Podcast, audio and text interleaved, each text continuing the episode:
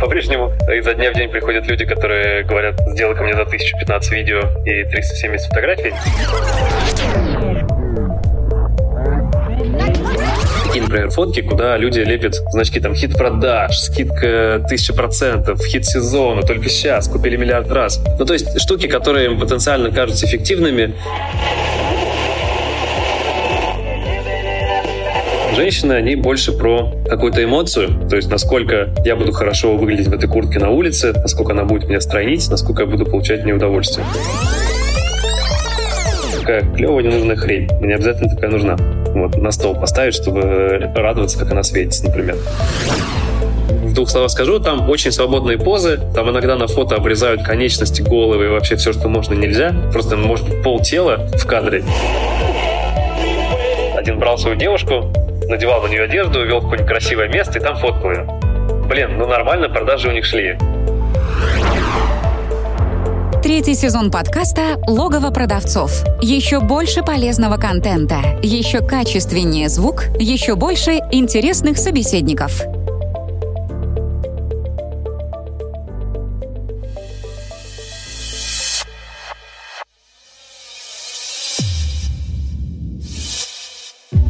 Всем привет! На связи Дэн Ветренников и это подкаст «Логово продавцов».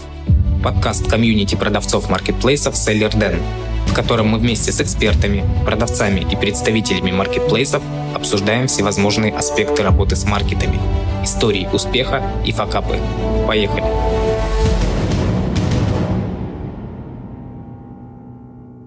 Сегодня в гостях у меня Дмитрий, руководитель контент-продакшена Just Snap. Дмитрий, привет. Вечер добрый. Расскажи о себе, давай начнем с этого. А, расскажи, чем ты занимаешься, что э, за контент-продакшн, что это такое? Да, давай расскажу. Ну, зовут меня Дмитрий, сам э, из Москвы. Вообще в теме e-commerce, наверное, уже лет восемь. Первые годы работал в интернет-магазинах. Там, в принципе, там руководил отделом контента. Собственно, потом как-то сложилась судьба и основал контент-продакшн. Потом ко мне присоединился партнер. Сейчас у нас э, компания JustSnap. JustSnap мы занимаемся созданием контента, фото, видео, инфографики и продвижением на маркетплейсах. Вот, этой историей уже, наверное, порядка трех лет занимаемся, вроде как более-менее успешно. А кто является вашими клиентами? Наши клиенты, на самом деле здесь забавная штука получилась. Э, до пандемии у нас, э, наверное, процентов 60 клиентов это были интернет-магазины, и 40 это селлеры на маркетплейсах. После пандемии стало примерно ну, 99% селлеры, 1% интернет-магазина, потому что, ну, какие-то вообще просто старые клиенты еще были. Вот, и сейчас, на данный момент, у нас э, все клиенты — это селлеры на маркетплейсах. Э, вообще, от мала до велика есть те, у кого там совсем небольшие обороты, там он один человек работает, есть какие-то крупные компании там, с э, там, сотнями миллионов оборотов. Поэтому здесь э, клиенты бывают разные, но большая часть, наверное, это малый бизнес какой-то на маркетплейсе. Ну, мы об этом чуть позже еще поговорим. А, мы заявили тему подкаста как «Психология контента». Вот что такое для тебя контент и почему сейчас говорят, контент – это самое дорогое, что покупают на рынке? Глава 1. Контент. Ну, я не знаю, вот фразу про самое дорогое не слышал. По-прежнему изо дня в день приходят люди, которые говорят, сделай ко мне за 1015 видео и 370 фотографий. Вот. Но сейчас, наверное, это один из э, таких важных и эффективных инструментов, которому начинают уделять больше внимания. Здесь просто можно, если вы хотите примерно знать, что у нас там будет на рынке e через 5 лет, там, зайдите на Amazon.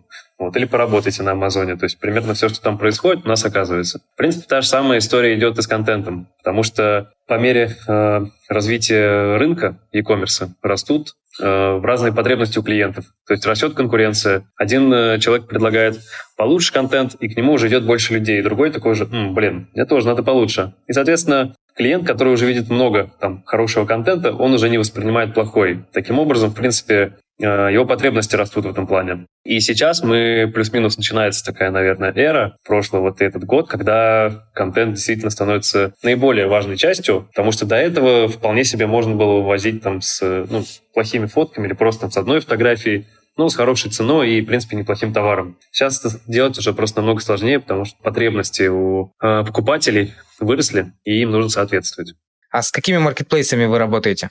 Э, ну, с основными, на самом деле, это Wildberries Озон. Они составляют, наверное, большую часть всех наших клиентов. Есть еще на Ламоде, кто-то с Яндекс.Маркета. Алиэкспресса и Сбермегамаркета вообще, честно, нету. Не знаю, вот вроде они какие-то большие, вроде там много селлеров, но у меня просто складывается ощущение, что ну, там торгуют люди, которые уже где-то торгуют, а если он уже где-то торгует, у него уже есть контент, поэтому просто к нам на эти маркетплейсы не обращаются.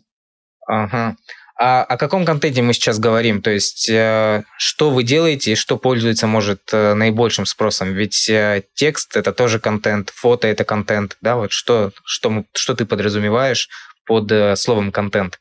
Да, на самом деле здесь правильно сказал, что контент – это не только фотография, это, в принципе, все, что воспринимается покупателем, когда он заходит в карточку товара. То есть это и фото, и видео, и тексты, и описание и так далее. На данный момент основные э, наши истории, которые делаем, это фото-контент и, ну, наверное, большая часть составляет он. Вот на втором месте видео-инфографика. Вот, ну и сейчас тоже делаем, соответственно, продвижение. А отсюда выкатывается SEO-оптимизация, ну, собственно, ключевые слова. Ну, все, что касается названий, характеристик и описания. Хорошо, давай перейдем к контенту. А, есть такое понятие, как этичный и неэтичный контент. А, что это такое, чем они друг от друга отличаются?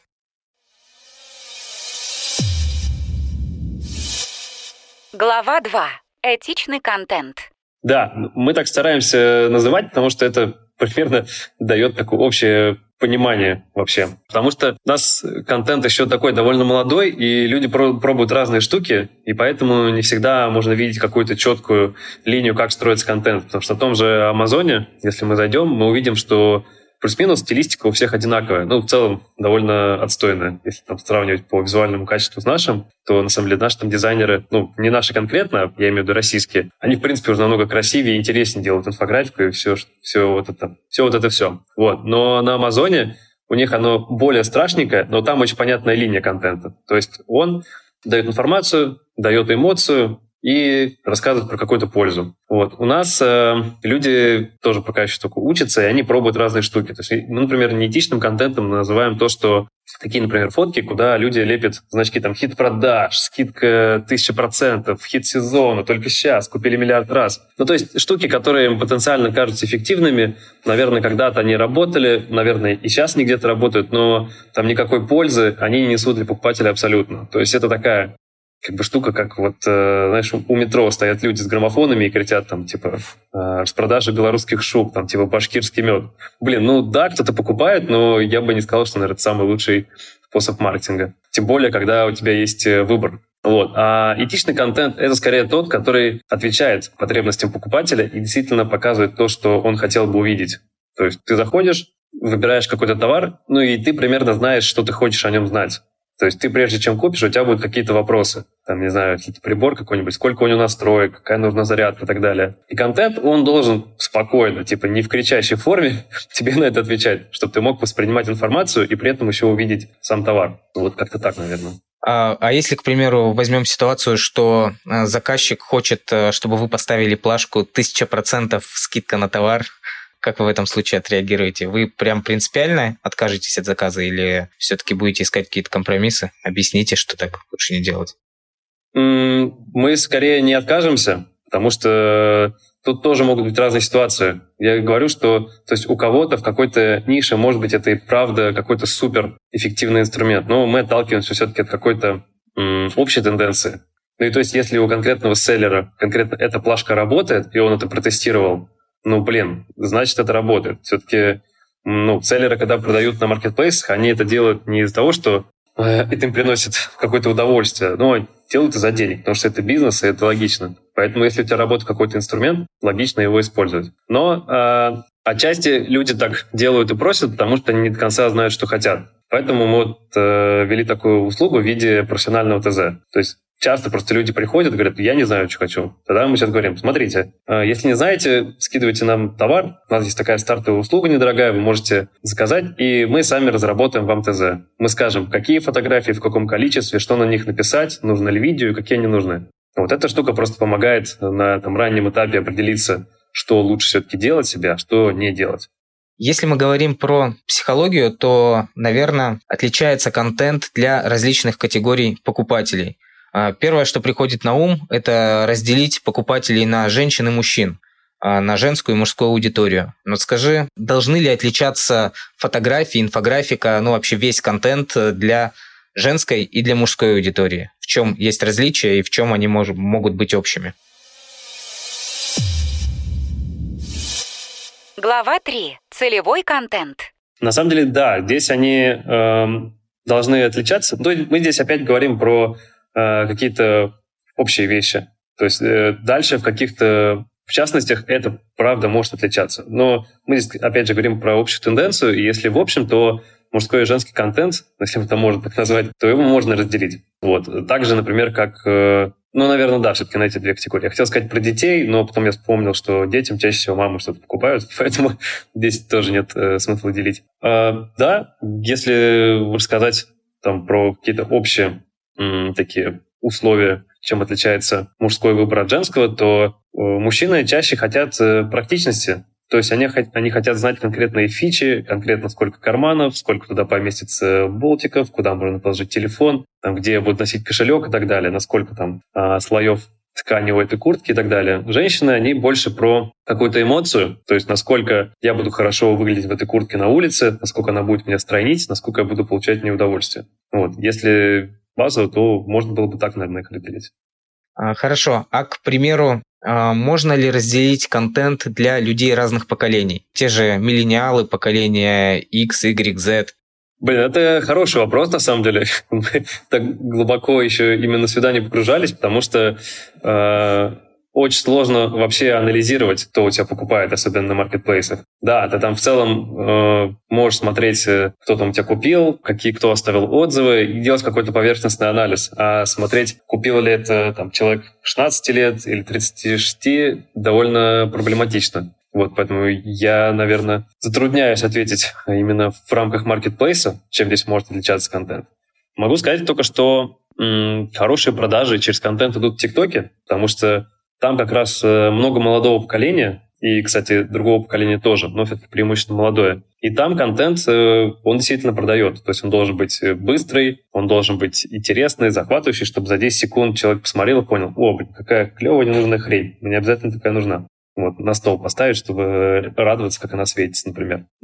Наверное, какие-то похожие можно было бы выделить правила в маркетплейсах, но, наверное, я пока не стал бы даже говорить, чтобы никого не вводить в заблуждение. А Проводили ли вы какие-то тесты, к примеру, один и тот же товар с разными фотографиями, с разной инфографикой, считали ли конверсию в продаже, в просмотры карточки? На самом деле э, мы это иногда делаем с некоторыми нашими клиентами, вот. Потому что, ну, в целом, такие тесты, они стоят времени и денег, не все готовы их проводить. Но все, кто уже, если так можно сказать, прошаренный и побитый жизнью, он понимает, что там CTR твоей первой карточки — это очень важная штука. Ну, вот недавно мы общались э, с одним клиентом, и он говорит, что у меня главный показатель, то есть как они измеряют вообще эффективность карточки товара. Они делают съемку, они смотрят, проводят внутреннюю рекламу на, на Wildberries, откручивают там 15 тысяч просмотров, чтобы было, и у них там должен быть определенный показатель CTR. Я не помню сколько, то ли 4, то ли 5 он говорил, возможно, даже 15. Но на самом деле здесь э, действительно нужно тестировать. У всех это может быть по-разному, но чаще, кто уже побольше поработал, он тестирует уже как минимум на таких способах. Угу. А можешь э, привести какие-то еще примеры э, работы с вашими клиентами, когда после удачной, либо наоборот э, неудачного контента, изменения фотографии, внедрения инфографики, произошел какой-то, какой бы то ни было рост продаж, либо наоборот спад продаж, ну, либо что-то произошло, что можно точно сказать, что вот на это повлиял именно контент, изменения в контенте? Слушай, я могу на самом деле вспомнить э, не конкретно про одного клиента, а про одну модель. Вот. Э, так получилось, что в 2020 еще году мы вот э, начали в наших съемках задействовать одну модель, вот, которую она на тот момент уже там, больше года не работала нигде, и у нас там это на наших съемках это было там первое ее место работы, куда она вернулась. Вот. И мы ее начали снимать один раз, второй раз, потом смотрю, просто клиент ее просит, просит, и в какой-то момент я просто захожу на Wildberries, там в раздел, ну, там разные были, там женские джинсы были, женские толстовки, и раз пять я просто вижу ее на первой странице. И здесь я просто и есть, и у нас просто выстроилось какое-то количество клиентов, человек пять, которые, блин, мне только ее. Не давайте мне никаких других, я хочу только на нее. Ну, тут я просто увидел реально, что у многих людей из-за моделей конкретно, они у них повышаются продажи, конвертятся. Слушай, ну классный, классный кейс, да. Наверное, можно искать э, в топе в той или иной категории карточки, искать эту модель и тоже с ней фотографироваться, да, и есть вероятность, что э, люди будут покупать и продажи будут расти, да, по этой истории. Да, есть такая история. Я думаю, что Тут надо еще регулярно за такой штукой следить, потому что у моделей тоже, можно сказать, есть такой, мне кажется, срок годности, когда в какой-то момент уже люди все устают от нее. Если ее становится слишком много, от, ну, она перестает таким образом цеплять уже сильно. То есть постоянно в целом нужно смотреть за какими-то новыми, и кто вам может показаться интересным. У нас, например, если кому-то ну, действительно важен подбор модели, мы вот работаем там с несколькими агентствами, и они просто делают подборки. Там присылают там девушек 100, и там сиди, выбирай, кто тебе кажется потенциально интересным. Но там, на самом деле, очень много интересных лиц, и некоторые прям иногда хочется пофоткать, но я понимаю, что это такой типаж еще, может быть, не российский. Потому что, например, есть сайт Asus, я думаю, что многие знают. И если вы зайдете, там иногда модели, они прям не модели в, наш, ну, в нашем понимании. То есть они такой какой-то необычной внешности, нестандартный. Но в Европе эта штука там уже хорошо идет, там э, действительно это продает и так далее. У нас все-таки еще в плане восприятия моделей, наверное, такие около консервативные восприятия. Ну и в целом вкус, что ли, отличается. Поэтому иногда ты думаешь, блин, она такая классная, а ее потом никто не покупает. Потому что в целом это не очень то, что нравится там среднестатистическому человеку.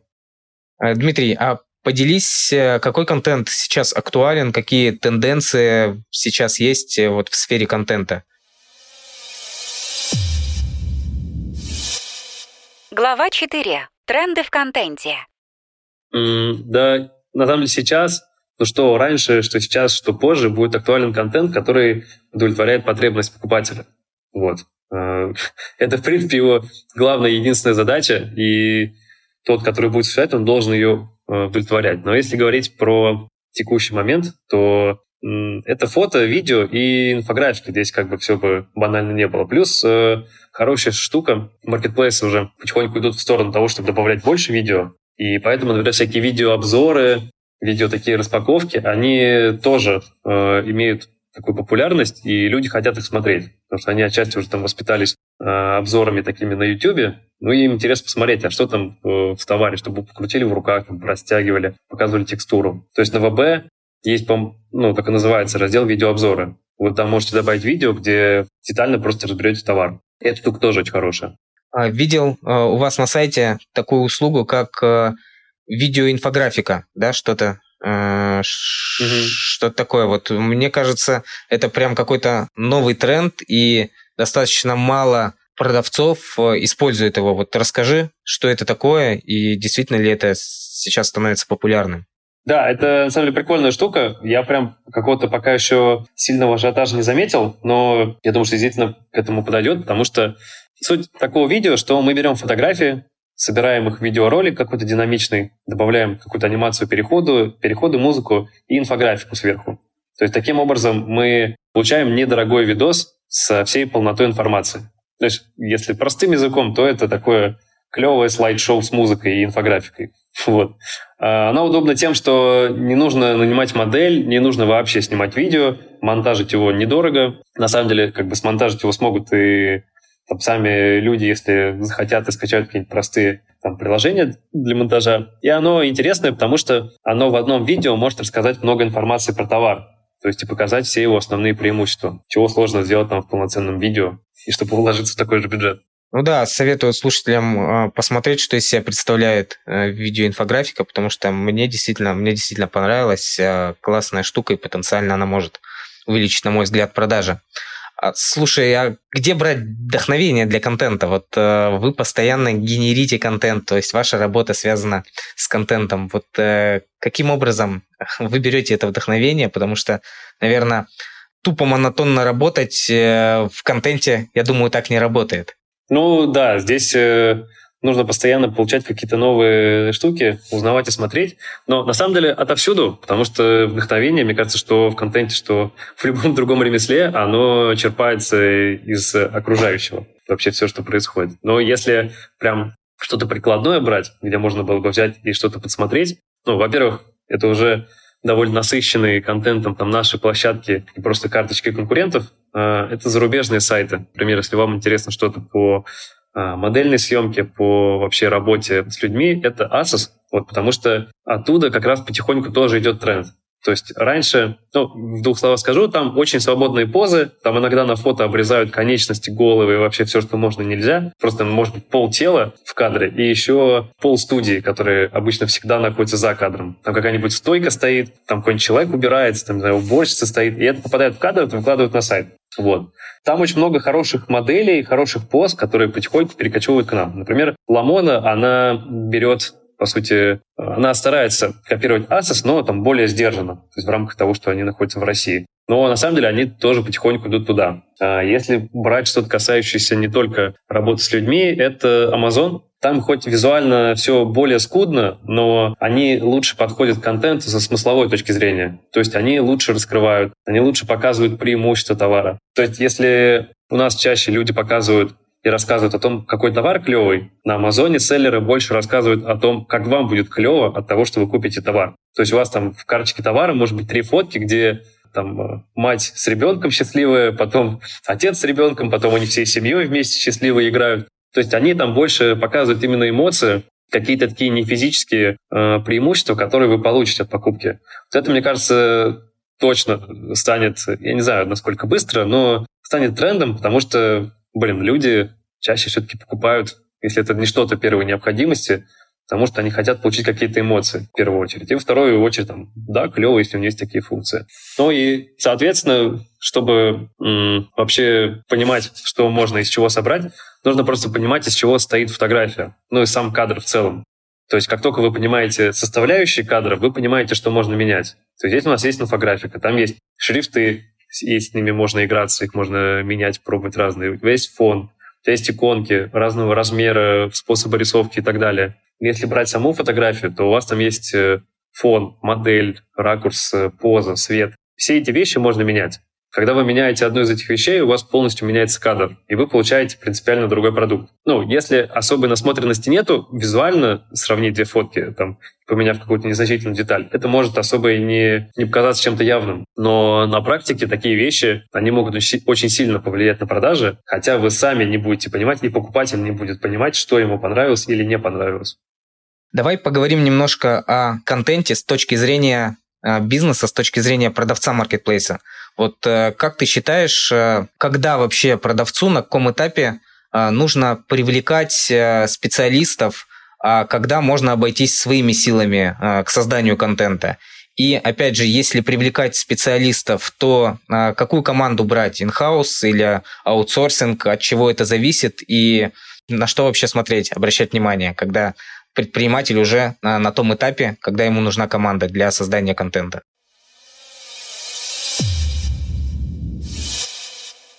Глава 5. Команда.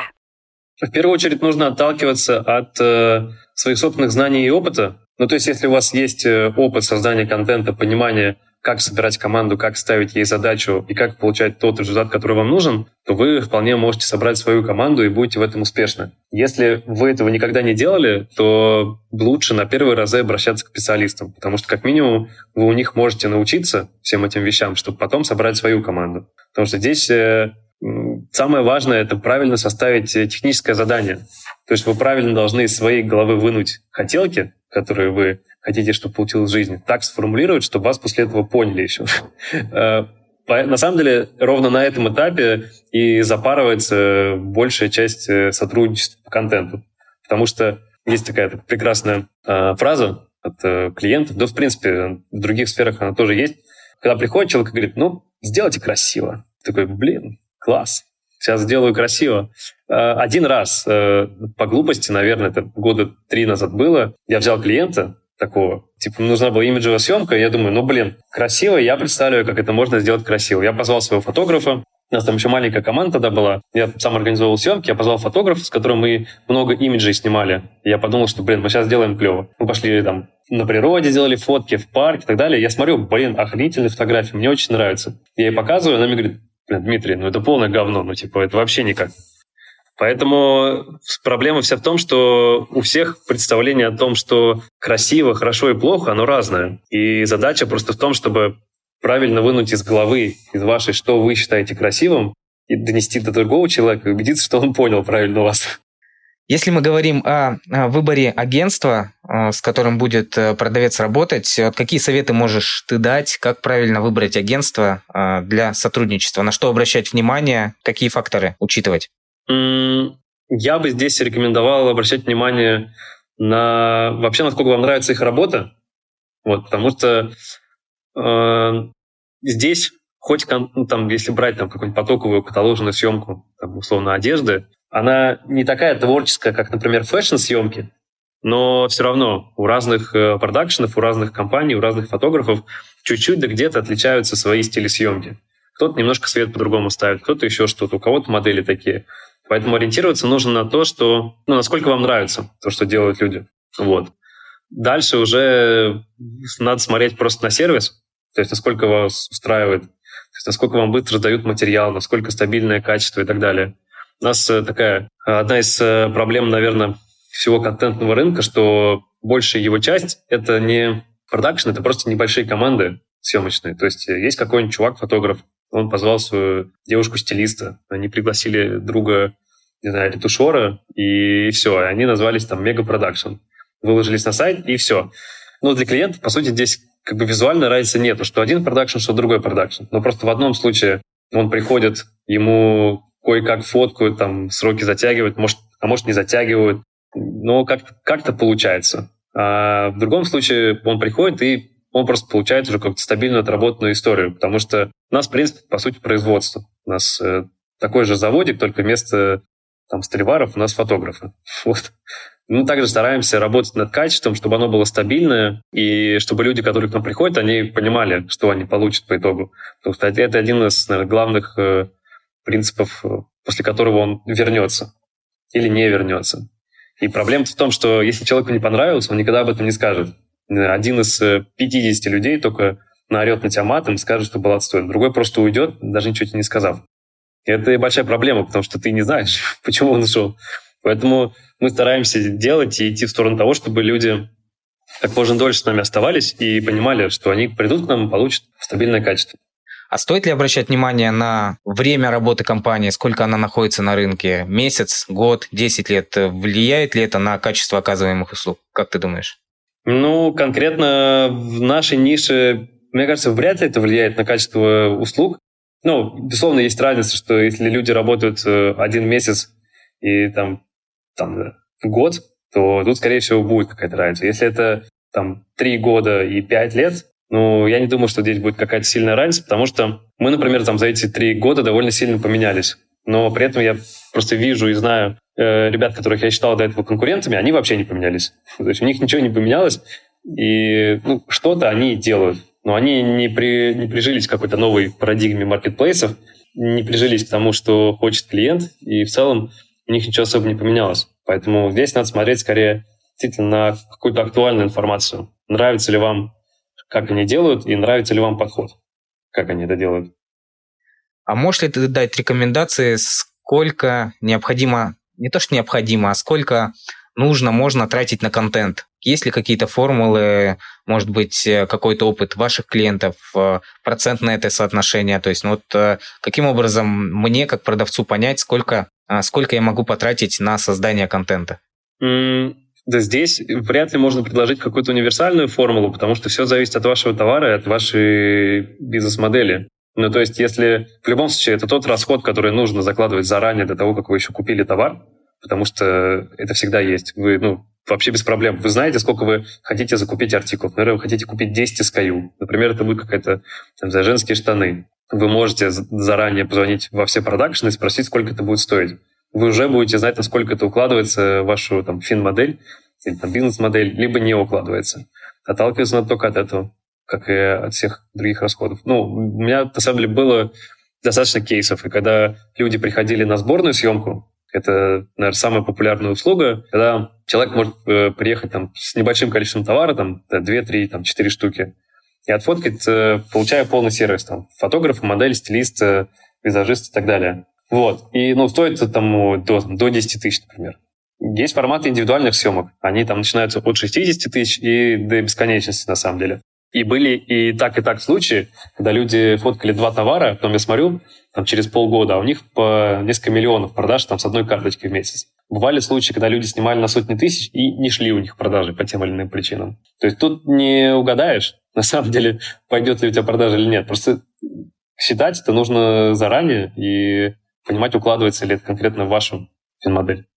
А как ты считаешь, э, возможен ли такой подход, что э, для начала сделать абы как, чтобы оно просто было, а потом, если ты поймешь, что продажи пошли, уже тратить какие-то деньги на профессиональный контент? Или так работать не, буду, не будет, потому что когда сделано абы как, то из-за этого и продажи не пойдут? Не, ну вопрос, что мы имеем в виду под АВ как. Потому что АВ как тоже можно снять по-разному. Ну, самостоятельно я имею в виду, не привлекая никаких профессионалов, а условно снять э, на iPhone а, самому. Это может э, иметь место, например, если мы говорим про что-то небольшое, например, там стакан или, не знаю, какой-нибудь э, горшок, вы прекрасно можете купить лайтбокс там за 2000 в каком-нибудь магазине фотосъемки, уже с подсветкой они есть. Ну, там реально там 2-3 тысячи стоит. Можете поставить туда, сфоткать, у вас будет нормальная фотография на белом фоне. Для старта этого более чем достаточно. Не нужно там тратить огромные деньги на продакшн и так далее. Вот. С одеждой, ну, в принципе, плюс-минус так же. То есть вы можете у меня просто есть э, там, э, друзья, там, знакомые селлеры, вот, они примерно так и делают в некоторых случаях. Ну, на старте они так делали, сейчас они там э, месяц ну, со мной работают. Они там вот... Один брал свою девушку, надевал на нее одежду, вел в какое-нибудь красивое место и там фоткал ее. Блин, ну нормально, продажи у них шли. Поэтому почему бы и нет? Если фотографии получились приличные, они проходят по требованиям маркетплейса, можно так делать. Но чего не стоит делать, э, что тоже некоторые компании злоупотребляют, они пытаются типа сделать профессионально, но получается немного через жопу. То есть они берут там какую-нибудь свою бухгалтершу, надевают на нее одежду, ставят перед белой стеной и без света фоткают на телефон, типа светя лампой. Вот это получается плохо, откровенно. То есть, на самом деле, тут надо применить просто немножко смекалки и то, что ну и получить можно вполне себе хороший контент незадорого абсолютно. Хорошо, да, спасибо. Такой вредный совет, да, фоткать, фоткать бухгалтершу с лампой на фоне белой стены. А, Дмитрий, а что ты а, в конце, да, задаю стандартный вопрос для своего подкаста, что ты посоветуешь слушателям, новым, в основном новым продавцам маркетплейсов, которые только туда выходят, с точки зрения контента? Какой, какой совет ты можешь дать? Ну, еще я знаю, что у тебя приготовлен бонус для слушателей тоже сразу их и можешь поделиться. Да, да я бы всем советовал, хоть новым, хоть старым, смотрите на то, что в первую очередь хочет покупатель. Потому что, ну, типа, всем плевать, сколько у вас продаж и что это написано у вас на карточке. Люди хотят только получать пользу. И чтобы вы закрыли их боли, когда они заходят в вашу карточку. Поэтому читайте Э, вопросы на карточках конкурентов, типа смотрите отзывы, спрашивайте у людей, э, что им реально нужно, и давайте это им через контент. Тогда вы действительно сможете вывести какую-то пользу и получить свои продажи. То есть, когда у вас начинается игра вин-вин, и вы даете пользу, и человек как бы к вам придет и купит. Поэтому тогда все будет замечательно. А в виде бонуса я с удовольствием на самом деле могу разобрать карточки товаров. Вот. Э, можете зайти, к нам на сайт JustSnap, написать э, в WhatsApp или в Telegram, ну и скинуть, собственно, карточку товара. Мы ее, собственно, разберем и получите тоже какой-то краткий анализ того, что можно было бы улучшить и доработать свои карточки товара. Хорошо. А, Дмитрий, спасибо, спасибо за встречу. А, было очень полезно и приятно с тобой пообщаться. Тебе спасибо. Да, спасибо. Чтобы не пропустить следующий выпуск, подписывайся на подкаст, ставь лайк и заходи на сайт логово продавцов sellerden.ru sellerden.ru